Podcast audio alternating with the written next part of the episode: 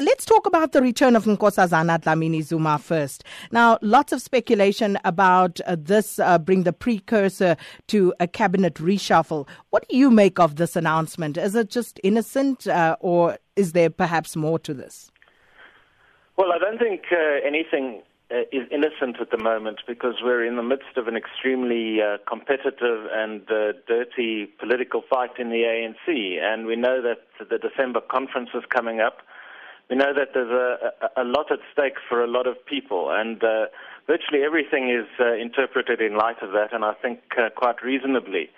So uh, it does look as though, uh, you know, I agree with the general line of uh, speculation here that uh, there's an attempt being made to uh, position uh, Dlamini Zuma as a, a potential successor to, to Jacob Zuma by giving her a position uh, that has got more public stature, more gravitas, and, and more access to resources as well. So I, I, think that's uh, it's perfectly reasonable to assume that that's uh, the case. Yes.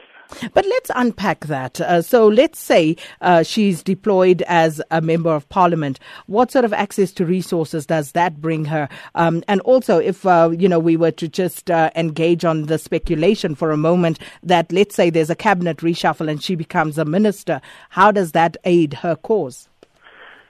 Well, yes, there's a difference uh, between whether she's going to be an ordinary backbencher or, or a cabinet minister. I think it's highly unlikely that she'll be uh, an ordinary backbencher because that simply uh, wouldn't give her the uh, status uh, or, or, access to resources that would uh, really project her as a excuse me as a significant national figure uh, and president in waiting. So I think if they're going to the trouble of inaugurating her into Parliament, I think it's highly likely uh, that they will give her some more significant position, uh, i.e., a cabinet position.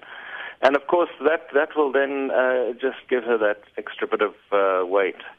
So, uh, yes, uh, one, one expects that to happen, and the concomitant of that would be some kind of cabinet reshuffle to, to make way for her. So uh, we, we, listened earlier on uh, on the show to Bheki Cele, you know, just also pondering about that. What sort of impact, what sort of effect is another cabinet reshuffle likely to have on the African National Congress? Well, there's a situation of such uh, political instability and crisis in the ANC at, at the moment. Uh, it's weathered such a lot and is in this, a position of such difficulty. I don't think a cabinet reshuffle in and of itself is going to do anything else than add a little bit more fuel to what is a situation of um, yes of, of instability and, and heightened political competition.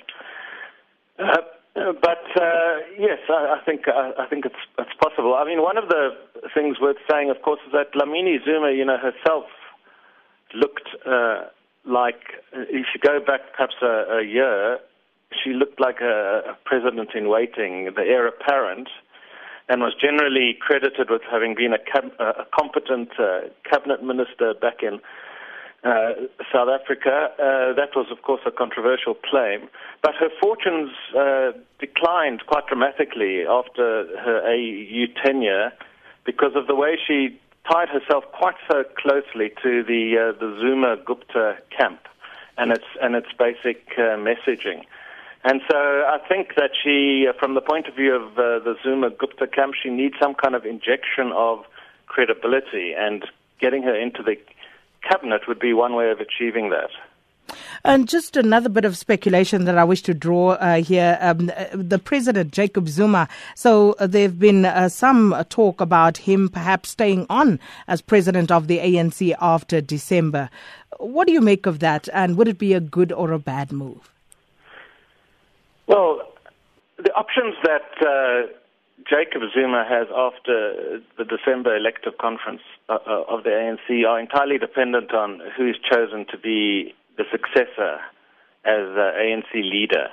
I mean, uh, uh, no one's talking about uh, Jacob Zuma remaining ANC leader in, in, any serious way. So, if he's no longer ANC leader, then the, the, options are as follows: if if Zuma is his successor, then he he could uh, safely retire on the assumption that she might protect him from prosecution, or he might uh, stay in power as president because there might be a kind of an, an effective uh, kind of relationship between him and Dlamini Zuma as party leader, and therefore they wouldn't have to worry about the two centers of power so much. Of course, if Dlamini Zuma is not uh, the successor and there is not a, a, a Zuma-friendly successor, then I think uh, President Zuma is in, in very great danger of being recalled from the presidency in the same way that Thabo Mbeki was. So I think those are the those seem to me logically to be the main uh, scenarios uh, in front of us.